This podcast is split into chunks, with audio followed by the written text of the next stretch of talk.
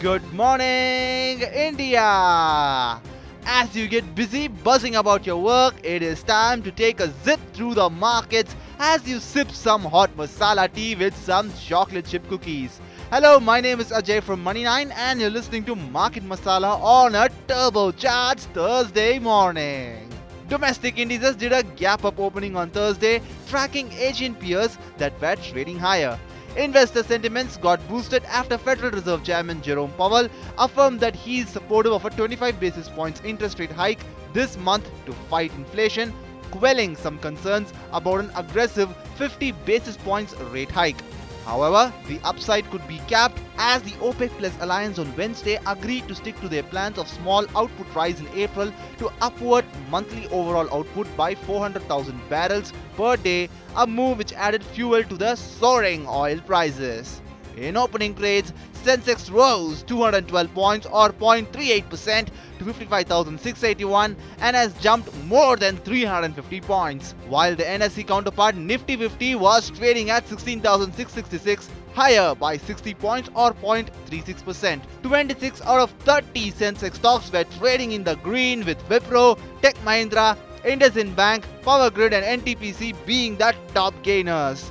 On the other hand, Asian Paints, Ultratech Cement, Maruti and Nestle India were the laggards. Sectorally, metal and realty indices were leading the pack with around 1% gains, while IT, banking, financial services, FMCG and pharma indices rose up to 0.85%. The broader markets continued to outperform the benchmark indices as the BSE Small Cap Index gained 1.1% and the BSE Mid Cap surged 0.68%. The Bulls had markets in their grip with their almighty muscles as 2,292 shares advanced compared to 404 declining and 89 remaining unchanged. Vedanta was buzzing on the street after the mining major has declared third interim dividend for the fiscal year 2021-22 of 13 rupees per equity share. This was the third interim dividend for the fiscal year 2021-22. The record date for the purpose of payment of dividends is 10 March 2022. Shares of UPL were trading higher as its board has approved the proposal of 1100 crore rupees buyback size.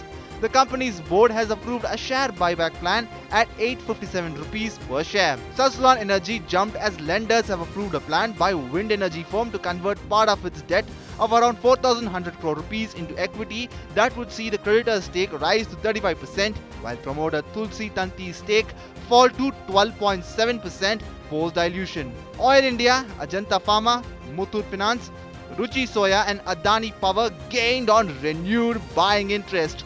On the other hand, United Breweries, Gujarat Gas, Ashok Leyland, AU Small Finance Bank and ACC were among the losers. That's all for now on Market Masala. For more updates, stay tuned to Radio Money 9.